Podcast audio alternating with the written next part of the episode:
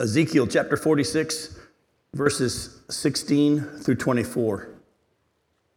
Thus says the Lord God If the prince makes a gift to any of his sons as his inheritance, it shall belong to his sons. It is their property by inheritance. But if he makes a gift out of his inheritance to one of his servants, it shall be his to the year of liberty. Then it shall never revert to the prince. Surely it is his inheritance. It shall belong to his sons. The prince shall not take any of the inheritance of the people, thrusting them out of their property. He shall give his sons their inheritance out of his own property, so that none of my people shall be scattered from his property. Then he brought me through the entrance, which was at the side of the gate, to the north of the row of the holy chambers for the priests. And behold, a place was there at the extreme western end of them. And he said to me, This is the place where the priests shall boil the guilt offering and the sin offering, and where they shall uh, bake the grain offering in order not to bring them out into the outer court and so transmit holiness to the people. Then he brought me out to the outer court, and he led me around to the four corners of the court. And behold, in each corner of the court there was another court. In the four corners of the court were small courts, 40 cubits long and 30 broad, and the four were of the same size. On the inside, around each of the four courts, was a row of masonry with hearths made at the bottom of the rows all around. Then he said to me, These are the kitchens where those who minister at the temple shall boil the sacrifices of the people.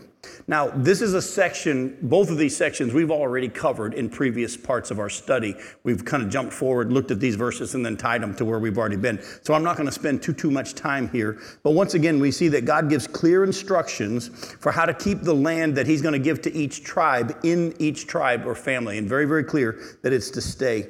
And we need to be reminded that God gave Adam and Eve a beautiful land in the garden uh, to, to live in and to possess. But because of sin and disobedience, they lost that land. They were given that land to work and to live in, but because of the disobedience, they lost it. But God also promised Abraham that he would give him and his descendants a specific parcel of land as his inheritance. But if they disobeyed him, he'd remove them from the land. So let's go back to Genesis chapter 13 and kind of catch you up if you haven't really un- understood this or remind you if you have about God's promise to Abraham that is being fulfilled during the millennial kingdom. In Genesis chapter 13, look at verses 14 through 17. In Genesis 13, verse 14, it says, The Lord said to Abram, after Lot had separated from him, Lift up your eyes and look from the place where you are, northward and southward and eastward and westward. For all the land that you see, I will give to you and to your offspring forever. Don't forget that. I will make your offspring as the dust of the earth, so that if one can count the dust of the earth, your offspring also can be counted. Arise, walk through the length and the breadth of the land, for I will give it to you. So Abram moved his tent and came and settled by the oaks of Mamre, which are at Hebron, and there he built an altar to the Lord. So here we see that God actually promised Abram this whole land that he brought him to, and he said, Look, all as far as you can see, north, south, east, and west, walk the length of it. I'm going to give it to you and to your descendants as an inheritance forever. Um, by the way, did Abraham ever receive the land? No, he never did. Neither did his son Isaac, who was given the same promise over and over, and Jacob. None of them got to live in the land. It wasn't until the time of Moses and actually Joshua that the nation of Israel, after 400 years of slavery in Egypt, actually got to fulfill or begin the fulfilling of the promise to get the land as a nation of people. Um, but go to Deuteronomy chapter 6, because I'm going to take you to Deuteronomy 6 and show you that as God was bringing them into the land, he made very clear that the conditions were if you obey me, you get to stay in the land and enjoy it. If you don't, I'm going to remove you from it. In Deuteronomy chapter 6, look at verses 1 through 25. It says, Now this is the commandment, the, excuse me, the statutes and the rules that the Lord your God commanded me to teach you, that you may do them in the land which you are going over to possess it. That you may fear the Lord your God and your son and your son's son by keeping all his statutes and his commandments, which I command you all the days of your life and that your days may be long. Hear therefore, O Israel, and be careful to do them, that it may go well with you, and that you may multiply greatly, as the Lord, the God of your fathers, has promised you, in a land flowing with milk and honey. Hear, O Israel, the Lord our God, the Lord is one. You shall love the Lord your God with all your heart, and with all your soul, and with all your might. And these words that I command you today shall be on your heart. You shall teach them diligently to your children, shall talk of them when you sit in your house and when you walk by the way and when you lie down and when you rise. You shall bind them as a sign on your hand, and they shall be as frontlets between your eyes. You shall write them on the doorposts of your house and on your gates. And when the Lord your God brings you into the land that he swore to your fathers, to Abraham, to Isaac, and to Jacob, to give to you, with great and good cities that you did not build, and houses full of good things that you did not fill, and cisterns that you did not dig, and vineyards and olive trees that you did not plant, and when you eat and are full, then take care lest you forget the Lord who brought you out of the land of Egypt, out of the house of slavery. It's the Lord your God you shall fear, him you shall serve, and by his name you shall swear. You shall not go after other gods, the gods of the peoples who are around you.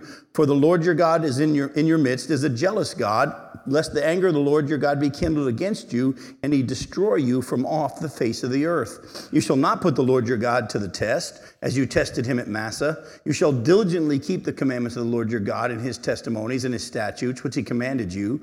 And you shall do what is right and good in the sight of the Lord, that it may go well with you, and that you may go in and take possession of the good land that the Lord swore to give your fathers, by thrusting out all your enemies from before you, as the Lord had promised.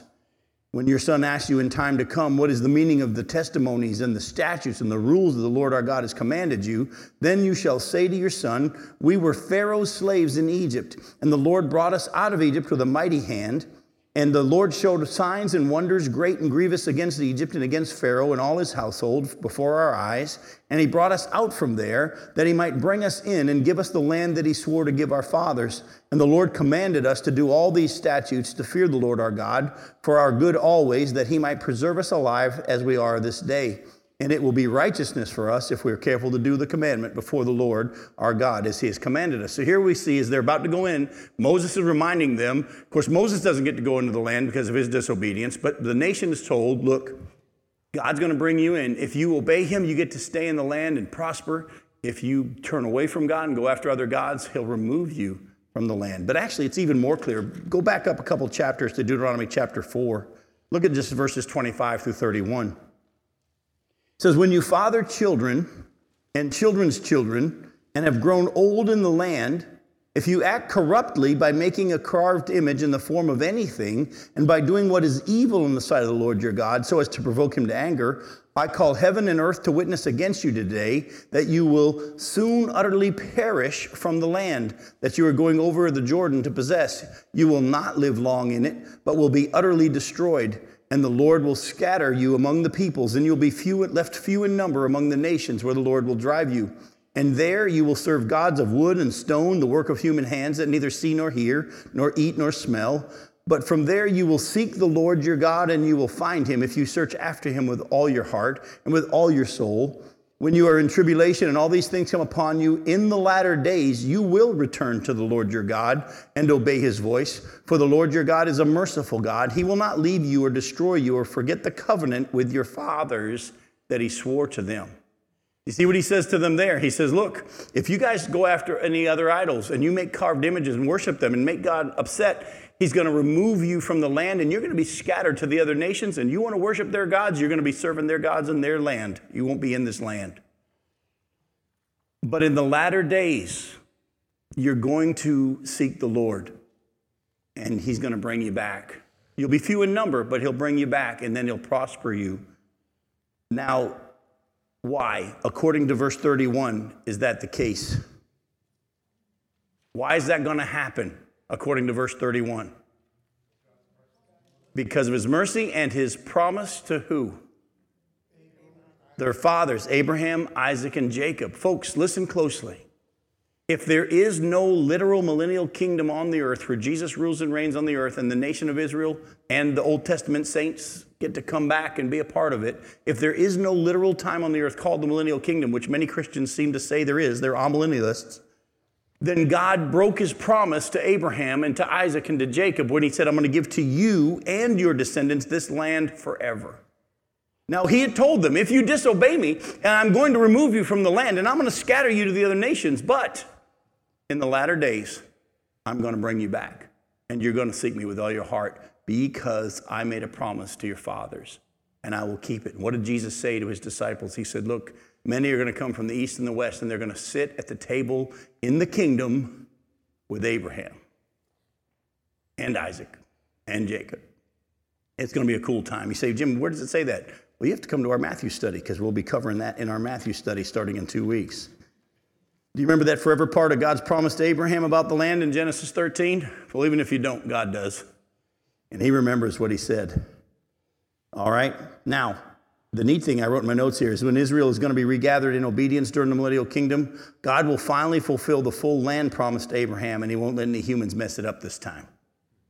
Now, some of you say, well, Jim, haven't they already been regathered? Aren't they back in the land since 1948? Please hear me carefully.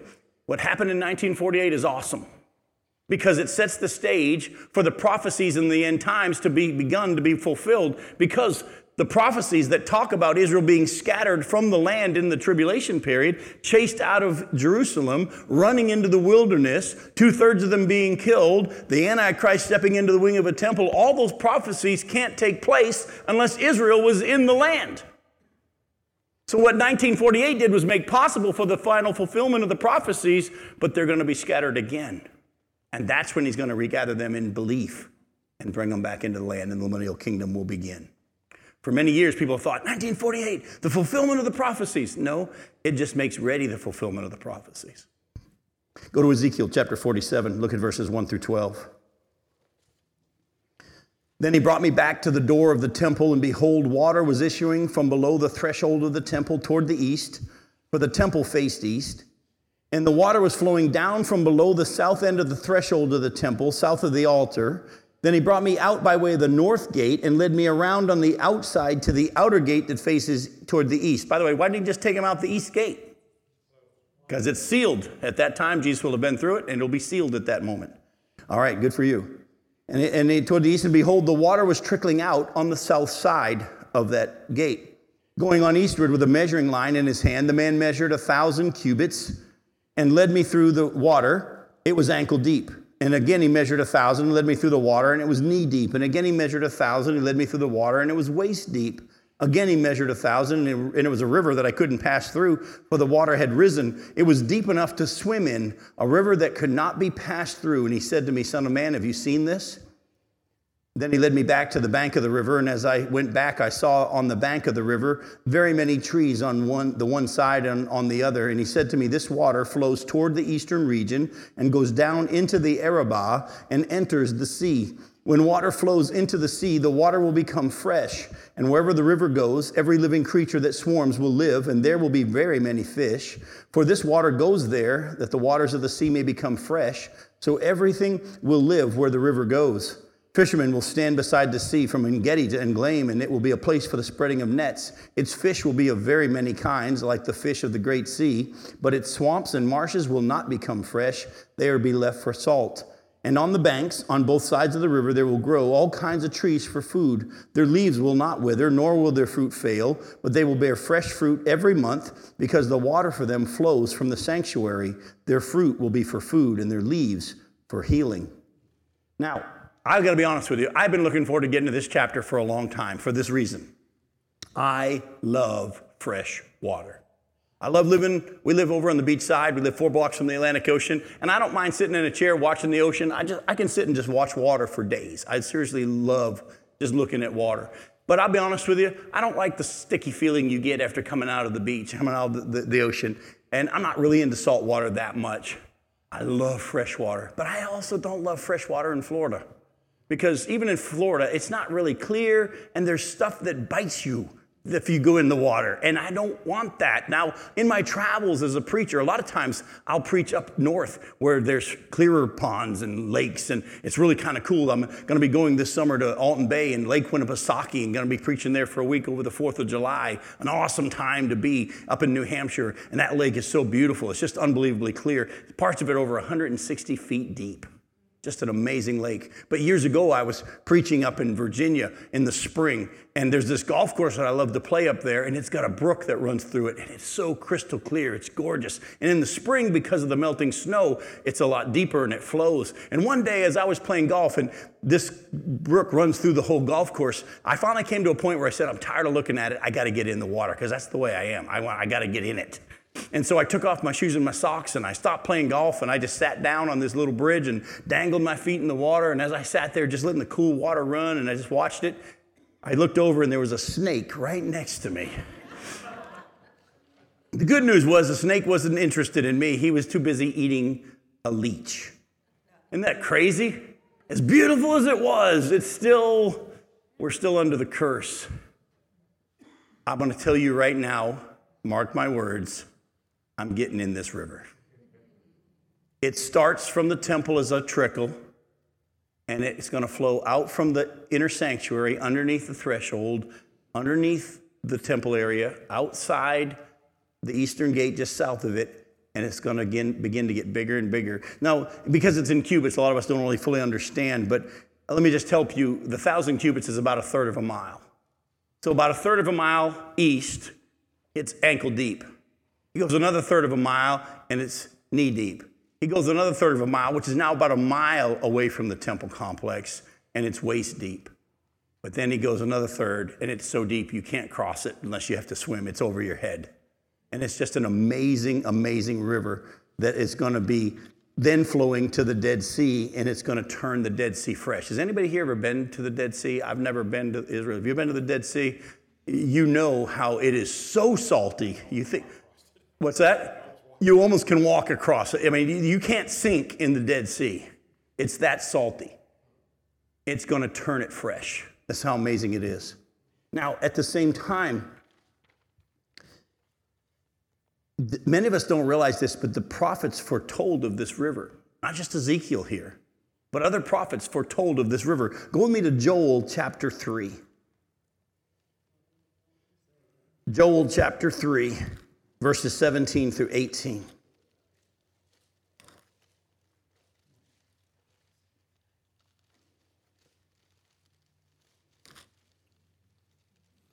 Joel chapter 3, verses 17 and 18. So you shall know that I am the Lord your God who dwells in Zion, my holy mountain, and Jerusalem shall be, future, shall be holy, and strangers shall never again pass through it. And in that day the mountains shall drip sweet wine, and the hills shall flow with milk, and all the stream beds of Judah shall flow with water, and a fountain shall come forth from the house of the Lord and water the valley of Shittim. Here we see that there's going to be water coming from the, the house of the Lord, the temple area, and it's going to water the valley of Shittim. Go to Zechariah chapter 14. Zechariah chapter 14, verse 8 talks about this river that's going to be flowing. Zechariah 14, verse 8 says this On that day, living waters shall flow out from Jerusalem half of them to the eastern sea, that's the Dead Sea, and half of them to the western sea, that's the Mediterranean Sea, and it shall continue in summer as in winter. Now we see a little bit more. Not only is the river going to flow from the east out from the temple to the Dead Sea, there's going to be a river that flows to the Mediterranean Sea as well. It's going to be an amazing time. Now, let me also say, as with many things in the millennial kingdom, this river is going to be a real, tangible picture of Jesus' cleansing and healing through his spirit the Bible is full of symbolic language and symbolic pictures. But whenever the Bible uses symbolism, it will explain to you what the symbolism is. And so a lot of people try to just take a lot of the scripture and just make it symbolic. Well, that represents this and that represents that, but we're guessing a lot of times. That's why, as we've studied Ezekiel, and especially the, the descriptions of the temple and the land and all this stuff, there's too much specifics for it to be symbolic. Can you imagine trying to come up with what everything represents and what we just read in, just at the end of verse chapter 46 when it talks about the different courts and the masonry and the so many feet long and so many feet square and that's where they do the cooking and over here they can't transmit the holiness and can you imagine even trying to guess what all that symbolizes? It'd make you nuts. Well, guess what? That's not symbolic, it's literal. To be taken literally, it's going to be actually that size and those things are going to happen. But the river not only is going to be literal, it has a symbolic purpose that the scripture has been pointing to all along.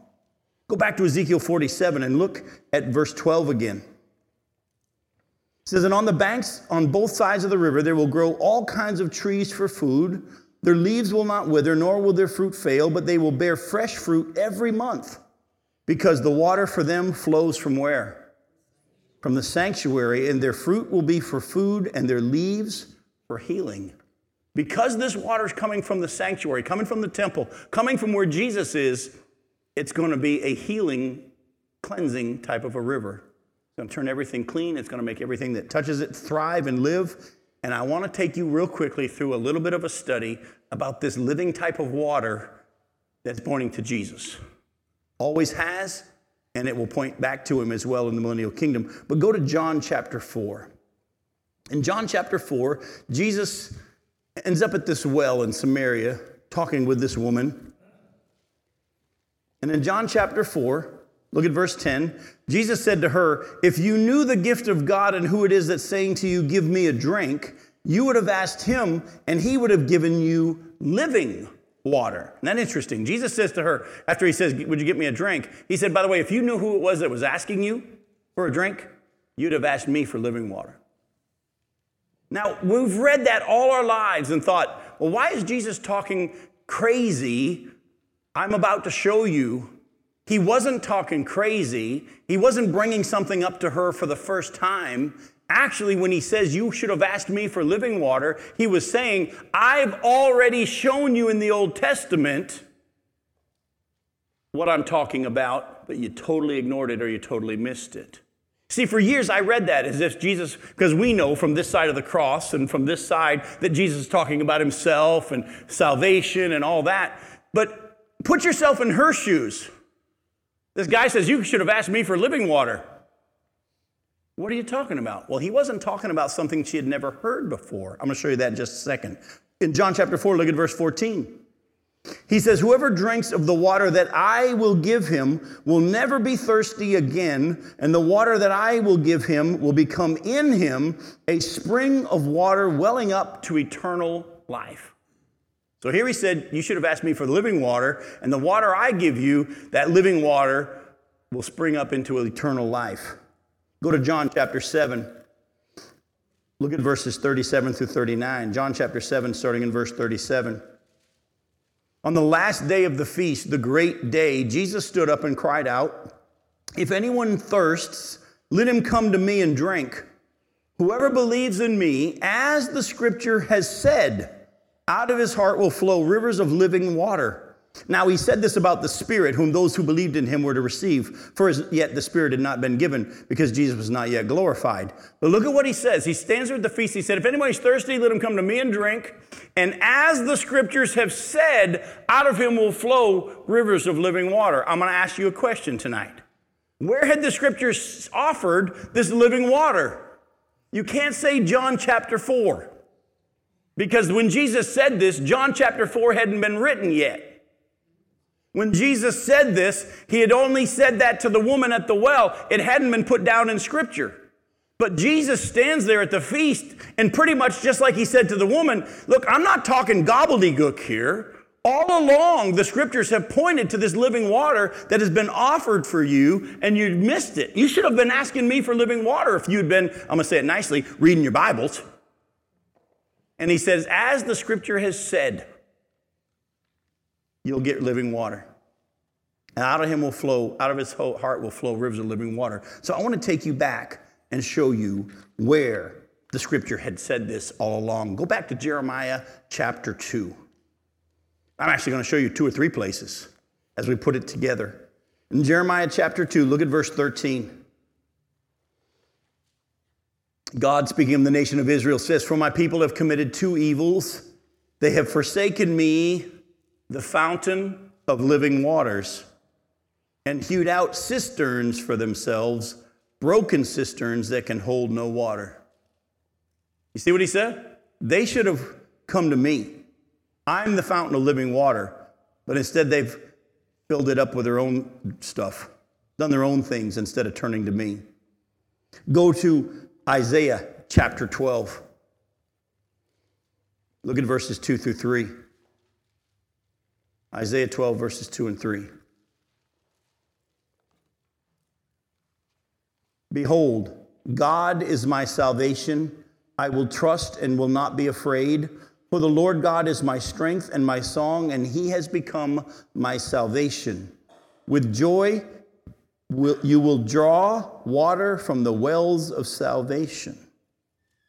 So here we see now, again, as you put it together, the fountain of living water is who? It's God, but Jesus is a good answer because Jesus and God, the Father, are one. But the fountain of living waters is God. And when you draw from that, you receive what?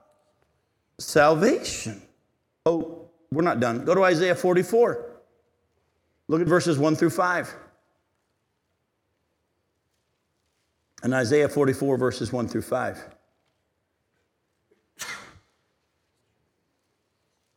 But now hear, O Jacob, my servant, Israel, whom I have chosen. Thus says the Lord who made you, who formed you from the womb and will help you. Fear not, O Jacob, my servant, Jeshurun, whom I have chosen, for I will pour water on the thirsty land and streams on the dry ground. I will pour my spirit upon your offspring and my blessing on your descendants. They shall spring up, spring up among the grass like willows by, by flowing streams. This one will say, I'm the Lord's. Another will call on the name of Jacob. Another will write on his hand, the Lord's, and name himself by the name of Israel. Again, here we see, I'm going to pour out my spirit, and he ties it with the water again. I'm going to pour out my spirit upon you, Israel, and you're going to f- prosper and you're going to flourish. So we see now that there's a fountain of living water. It's God Himself. If we drink from that, we will receive salvation. And on top of that, when God does pour out this water, He's going to pour out His Spirit. That's why when Jesus stood there and said in John chapter 7, If anyone's thirsty, let him come to me and drink, and out of him will flow rivers of living water. Oh, that's why he said, As the scripture has said. I've been showing you this all along. This isn't something new that I'm bringing up all of a sudden. Let me take you to one more. Go to Zechariah chapter 13. In Zechariah chapter 13, look at verse 1.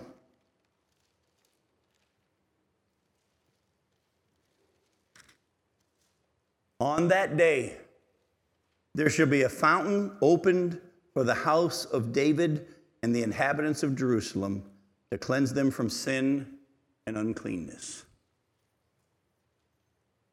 This river is literally going to happen, folks, that flows from the temple and gets bigger and bigger and deeper and deeper, and then turns everything it touches healthy and fresh and alive.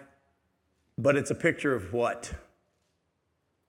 It's a picture of salvation through faith in Jesus Christ and receiving his spirit. By the way, let me just say to you real quickly, and uh, I'll just make a commercial. If you can be there this coming week when I preach in Grant on the person and the work of the Holy Spirit, I'm be doing a whole week of revival on the person and the work of the Holy Spirit and how most Christians don't understand what it means to drink of the Holy Spirit. We do for salvation, but we don't understand how to experience those rivers of living water that continually flow from within us that God has offered we're going to have an amazing time. But let me just tell you, a lot of Christians don't really understand all that we have been given in the Holy Spirit that God has offered. And we'll, I'm going to spend a week dealing with that next week. And if you're able to be there, come see me afterwards and I'll give you the specifics. Go back to Ezekiel chapter 47. Look at verses 13 through 23. Thus says the Lord God, this is the boundary by which you shall divide the land for inheritance among the 12 tribes of Israel.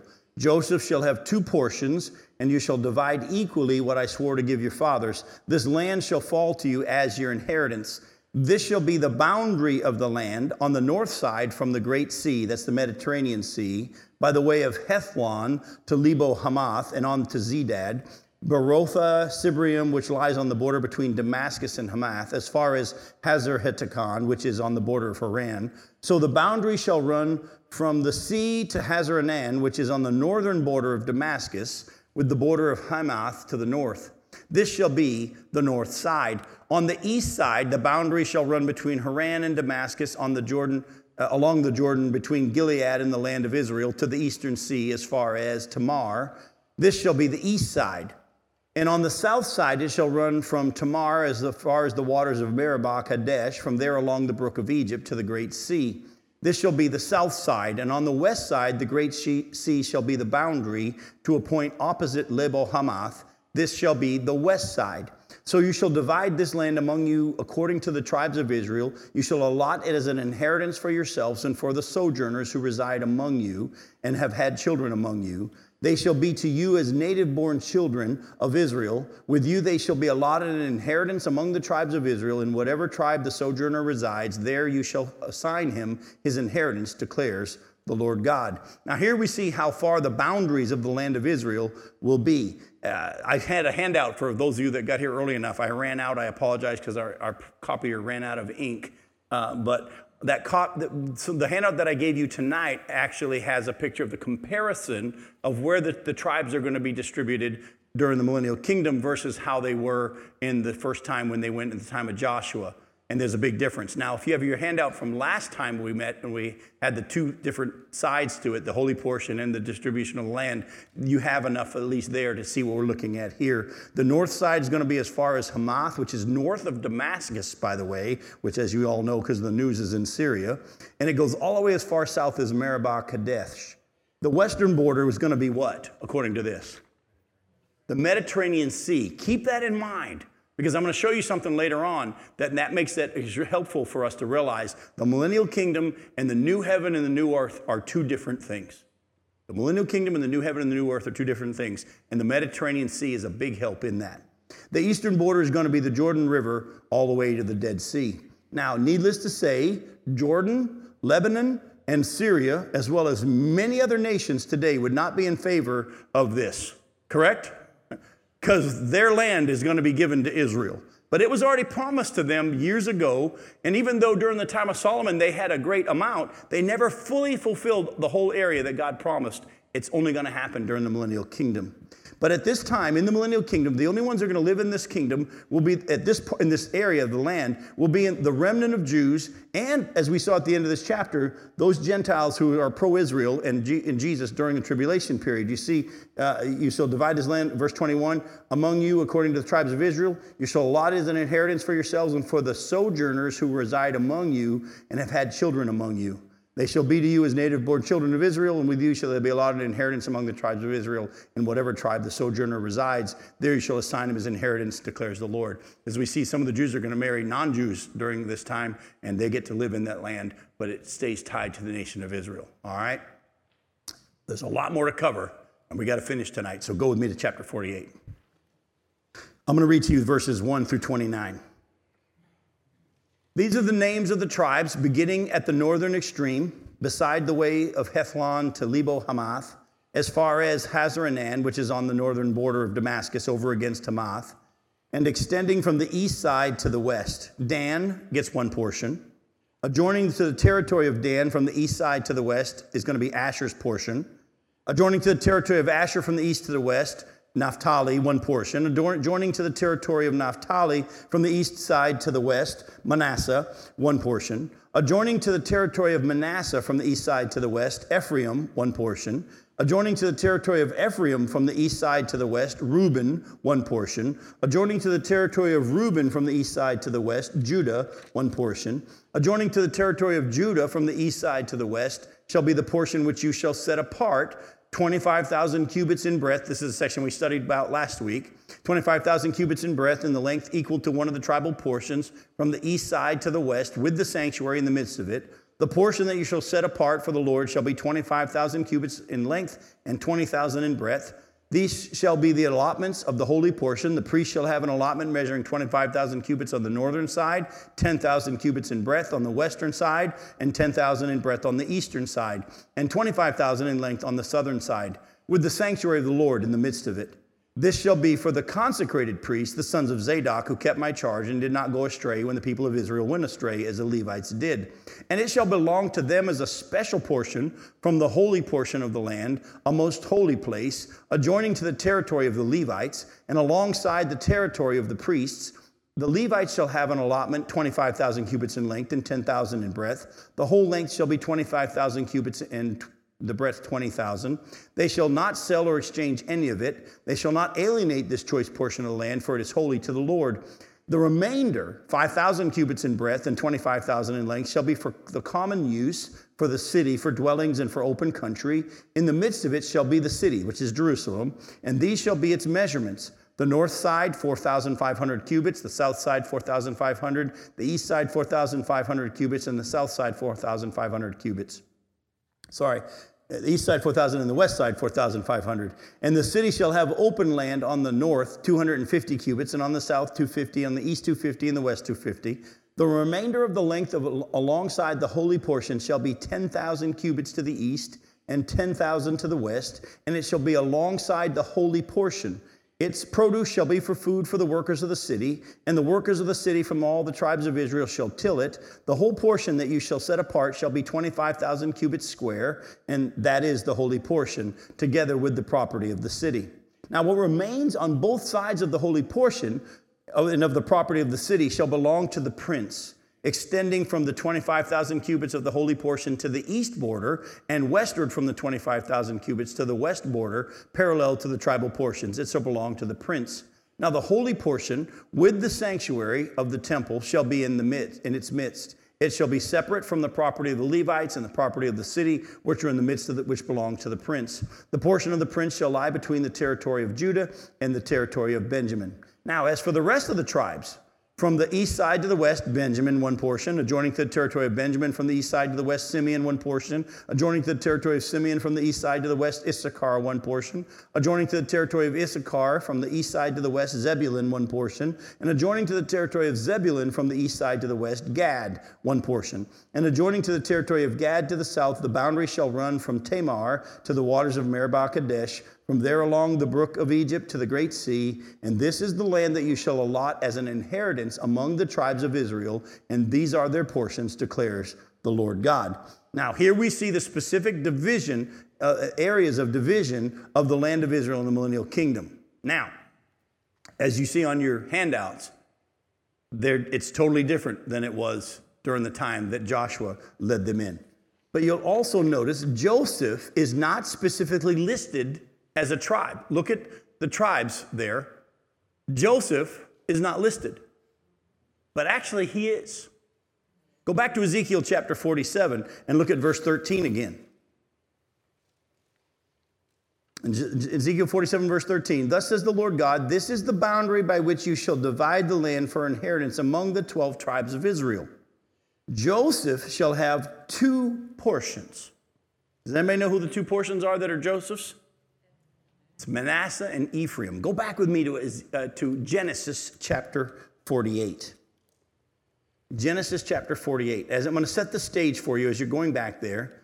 As you remember, Joseph is one of uh, Jacob's sons, and he had been told that Joseph had been killed. Of course, he hadn't been killed, he had been sold as a slave by his brothers.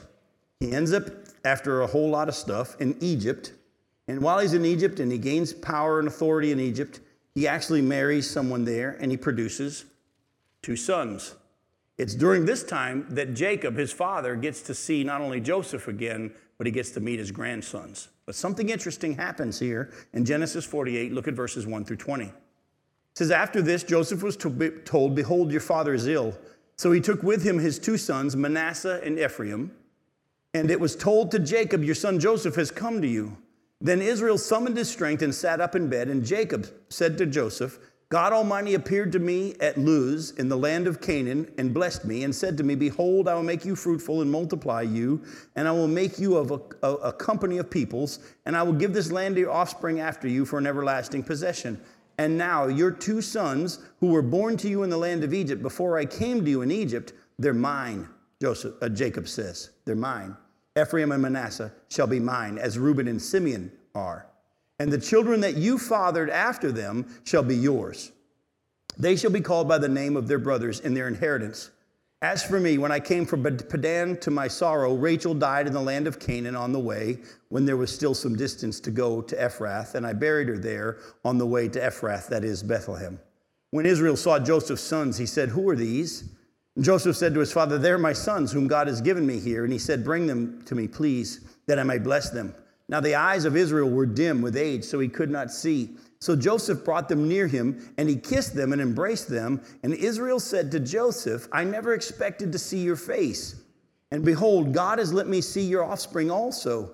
Then Joseph removed them from his knees, and he bowed himself with his face to the earth. And Joseph took them both, Ephraim in his right hand toward Israel's left hand, and Manasseh in his left hand toward Israel's right hand, and he brought them near them. Now, before we go any further, keep in mind what's going on. Ephraim is the younger, And he brings him in his right hand to his father, which now puts Ephraim on his father's left side. Manasseh's the older son. He brings him on a, Joseph's left side to his father, which now puts Manasseh on Jacob's right side. So that when he puts his hands on them and blesses them, his right hand is going to be on the older son, and his left hand is going to be on the younger son. Okay? And Israel, verse 14, stretched out his right hand and laid it on the head of who? Ephraim, the younger one who was the younger, and he left in his left hand on the head of Manasseh, crossing his hands, for Manasseh was the firstborn. And he blessed Joseph, and he said, The God before whom my fathers Abraham and Isaac walked, the God who has been my shepherd all my life to this long to this day, the angel who has redeemed me from all evil, bless these boys. In them let my name be carried on, in the name of my fathers Abraham and Isaac, and let them grow into a multitude in the midst of the earth.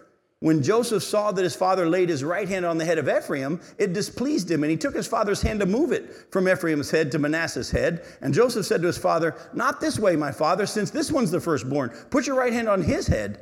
But his father refused and said, I know, my son, I know. He shall also become a people, and he also shall be great.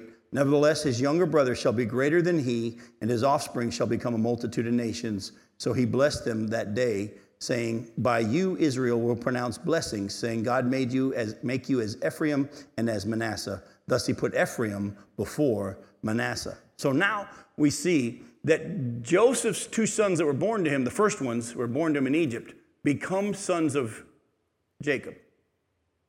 And they become part of the 12 tribes. So when you see there in your millennial kingdom distribution, you say, Well, where's Joseph? Actually, he gets two portions. Now you say, wait a minute, that makes 13. But who's missing? What tribe is missing on your map there? Or list, missing in your list in chapter 48? Levi. How come Levi doesn't get a portion?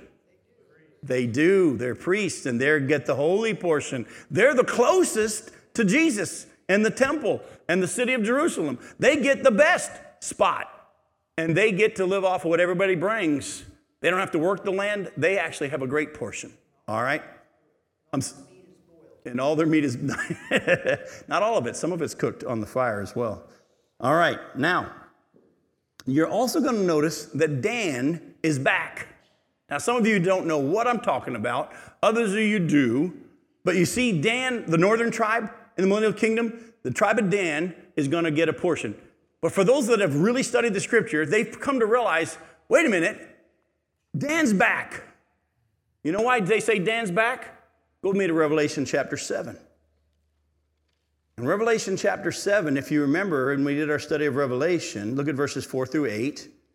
When the 144,000 witnesses go out, remember there are 12,000 Jews from each tribe, go out to be witnesses in the, in the, on the globe during the first part of the tribulation period, it lists them. In verse 4, and I heard the number of the sealed, 144,000 sealed from every tribe of the sons of Israel. 12,000 from the tribe of Judah were sealed, 12,000 from the tribe of Reuben. Then we see Gad, we see Asher, Naphtali, Manasseh, Simeon, Levi, Issachar, Zebulun, Joseph, and Benjamin. Now here we see Joseph's listed and not Ephraim, but he is listed because that's tied to Joseph. Levi, though, is listed this time. Which tribe's missing? Dan. People have wrestled and wondered why is Dan not listed as one of the 12 tribes to go out as a witness during the tribulation period? But when you get to the millennial kingdom, Dan's back. Dan disappears during the tribulation period as a tribe producing witnesses, but during the millennial kingdom, he's back. Now, let me just say this to you this way as best I can. The answer to it would take an hour and we'd still be guessing. I could take the time to walk you through many passages dealing with so many different aspects and this possibility and that possibility because of this verse and this possibility because of that verse. And the best answer is we don't fully know. But this much I can show you briefly from the scriptures. Most likely, Dan was not usable during the millennial king, sorry, during the tribulation period because of severe idolatry. But they're going to be restored in grace and mercy in the end. You remember the nation of Israel, he's always had a remnant throughout. And we know that at the end of the tribulation period, all of Israel that survives will be saved and they'll all know the Lord. Dan will be included at that time. But during the tribulation period, there's a strong chance that God doesn't use the tribe of Dan because of their severe idolatry. Go back with me to Genesis chapter 49. When Jacob blesses his sons, he makes a prophecy about each of them. In Genesis chapter 49, we see all the prophecies about each of his sons. And in verse 16 through 18, we see him talk about Dan. And look closely at what he says. He says, Dan shall judge his people as one of the tribes of Israel. It makes very clear Dan is going to ultimately, finally, one day judge his people as one of the tribes of Israel. But verse 17 tells us Dan's going to be a snake in the way, a serpent in the way, it says, a viper by the path that bites the horse's heels so that its rider falls backwards. I wait for your salvation, O Lord. Isn't that an interesting thing to say about your son? As Jacob prophesies over Dan, he says, ultimately, Dan is going to be one of the rulers in Israel, and his tribe will ultimately rule and reign as one of the tribes in Israel. But between now and then, he's actually going to be a snake. And he's not going to be good to his brothers, he's going to be wicked. But God, I wait for the day you save my boy. Any parents understand a little bit what I'm talking about? You pray for that day of restoration, but you also know there's going to be a rough time period in the meantime.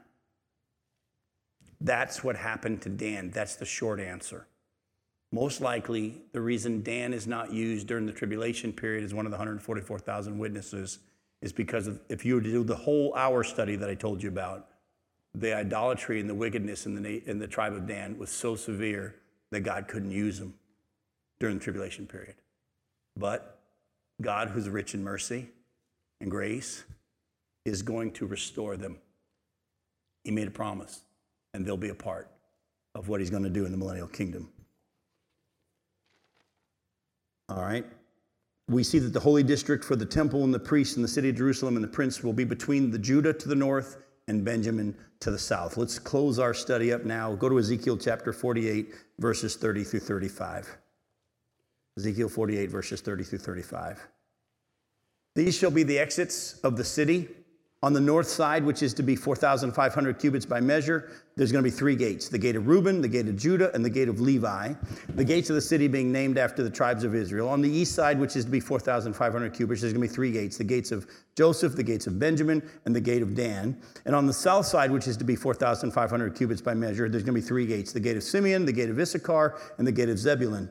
And on the west side, which is to be 4,500 cubits, there's going to be three gates the gates of Gad, the gates of Asher, and the gate of Naphtali. The circumference of the city shall be 18,000 cubits, and the name of the city from that time on shall be The Lord is There. Now, folks, we studied, we started this study 18 months ago, and we now come to the conclusion of Ezekiel. And this is the description of the city of Jerusalem with its dimensions and its gates. Now, this city, if you take these dimensions, is roughly six miles in its perimeter. If you were to measure all the way around the city, it's six miles in perimeter. In the first century, Josephus recorded that Jerusalem was around four miles in perimeter. So at the time of Josephus, the city of Jerusalem, in the time of Jesus, the city of Jerusalem was only four miles around. During the millennial kingdom, it's going to be six miles around, so it's going to be bigger. There's going to be 12 gates or entrances and exits in and out of the city, and each will have one of the name of the 12 tribes of Israel. Now, let me say something to you here. This is not the new Jerusalem in the eternal state. A lot of people try to say, this is the new Jerusalem. No, no, no. It's another Jerusalem, and it's going to be new, but it's not the new Jerusalem that we see in the book of Revelation. And I can show you why. Go to Revelation chapter 21, and let me show you why this is not the new Jerusalem that we see in Revelation 21. Look at verses 9 through 17 in Revelation 21.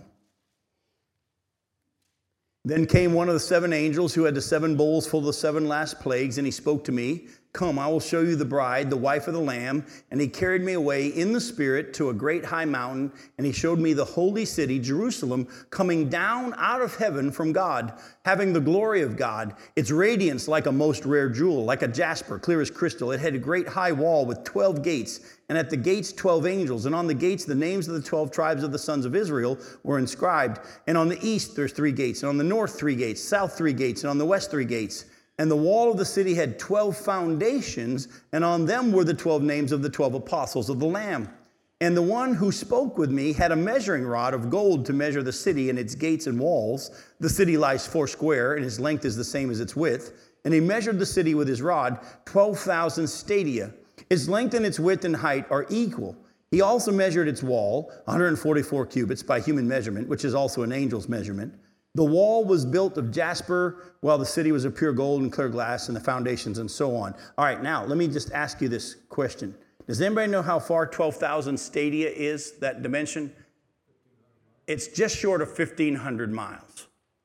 All right, so this city, the New Jerusalem, that's going to come down after the millennial kingdom, at the beginning of the new heaven and the new earth, this city has a perimeter of 5,600 miles.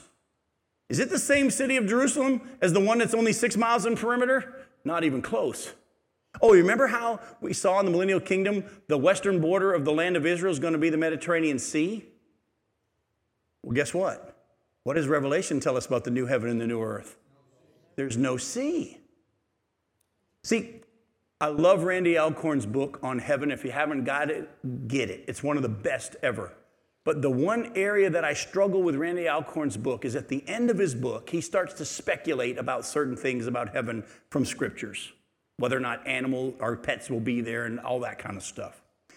The problem that I have with his book is this is Randy Alcorn gets some of the millennial kingdom passages mixed up with the new heaven and the new earth passages. And he tries to make the ones that are describing what happens in the millennial kingdom to refer to the new heaven and the new earth. And he even says in the book, he's foggy on that whole aspect. What I want you to see is the millennial kingdom that we've been studying, and the temple and the, the land and Israel is different from the new heaven and the new earth. What you have in Ezekiel at the end is a literal time on the earth that is totally different from the new heaven and the new earth. By the way, you want to have a real idea how big the New Jerusalem is, by the way? Does anybody know how far away the space station is? Yeah, it's less than 300 miles. From here to the space station is less than 300 miles. The city goes 1,500 miles up as well as out and across. If you tried to take that city and just set it on the United States of America, a part of it would stick off one of our borders somewhere. You couldn't fit it. There's no way you could fit it on the continental US without it sticking over. It's going to be an amazing time. And that's going to be the New Jerusalem. Oh, by the way, who's going to live there? All believers, not just Israel. Let me show you the bride, the wife of the Lamb. And there's 12 gates, and they are all named after the 12 tribes of Israel. But what are the foundations? The foundations are the 12 apostles of the Lamb, the church. It's a mixture of both Jew and church believers, Gentiles. They're going to be forever together in the, in the eternal state. Oh, real quickly though, what's the name of the city uh, there in the millennial kingdom? What's the name of Jerusalem going to be from that time on? The Lord is there. Is he there now? Well, in one sense, yes, in the fact that eh, where can you go that God's not? But at the same time, Jerusalem means what? It means city of peace. Is it a city of peace right now? No, and it won't be for a while. The Bible teaches us to pray for the peace of Jerusalem, but there won't be any peace until Jesus himself literally comes back to the earth. Oh, there's going to be a false peace. Antichrist is going to confirm a covenant with many, and everybody's going to be saying, Peace, peace. And a whole bunch of stuff's going to show that there really isn't peace. Let's close our study with Luke chapter 13. I want to encourage you with all that you've learned in this study and all that you've seen about the nation of Israel and God's plan for them in the past and their obedience and disobedience and their judgment and their restoration in a sense, but not totally, and the fact that there's a future time coming as we pray for Israel and we pray for all that's going to go on in the globe because of them. Look at Luke 13, verses 31 through 35. At that very hour, some Pharisees came and said to Jesus, Get away from here, for Herod wants to kill you. And he said to them, Go and tell that fox, Behold, I cast out demons and perform cures today and tomorrow, and the third day I finish my course. He's, of course, referring to his death, and resurrection. Nevertheless, Jesus says, I must go on my way today and tomorrow and the day following, for it cannot be that a prophet should perish away from Jerusalem. How's that for some sarcasm? Oh, Jerusalem, Jerusalem, the city that kills the prophets and stones those who were sent to it. How often would I have gathered your children together as a hen gathers her brood under her wings, and you were not willing? Behold, your house is forsaken, and I tell you, you will not see me until you say, Blessed is he who comes in the name of the Lord. Now, was Jesus referring to his triumphal entry? Because as you know, when Jesus rode in on the donkey, they all cried out, Blessed is he who comes in the name of the Lord! Hosanna! Blessed is he who comes in the name of the Lord! Was Jesus saying they won't see him again until the triumphal entry? You're shaking your head, no, Mike, you're right. Do you know why the answer is no? Because when Jesus said this, if you go back and look, he's already had his triumphal entry. That's already occurred. This is near the end of that week. And it's time for him to go to the cross and he's going to be killed in Jerusalem. And what Jesus said is this Jerusalem, you won't see me again until you say, Blessed is he who comes in the name of the Lord. So when the Bible says pray for the peace of Jerusalem, don't pray that they'll get along and come up with some solution where they'll stop shooting each other. Pray for Jesus to come back. Pray for Jesus to come back. You know, the Bible says between now and then he's going to get us and take us to be with him but he's got a lot left to do for the nation of Israel. And I pray you'll be praying for that day when Jesus returns. I love you guys. Thanks so much for studying Ezekiel with me. We'll see you in two weeks as we study Matthew.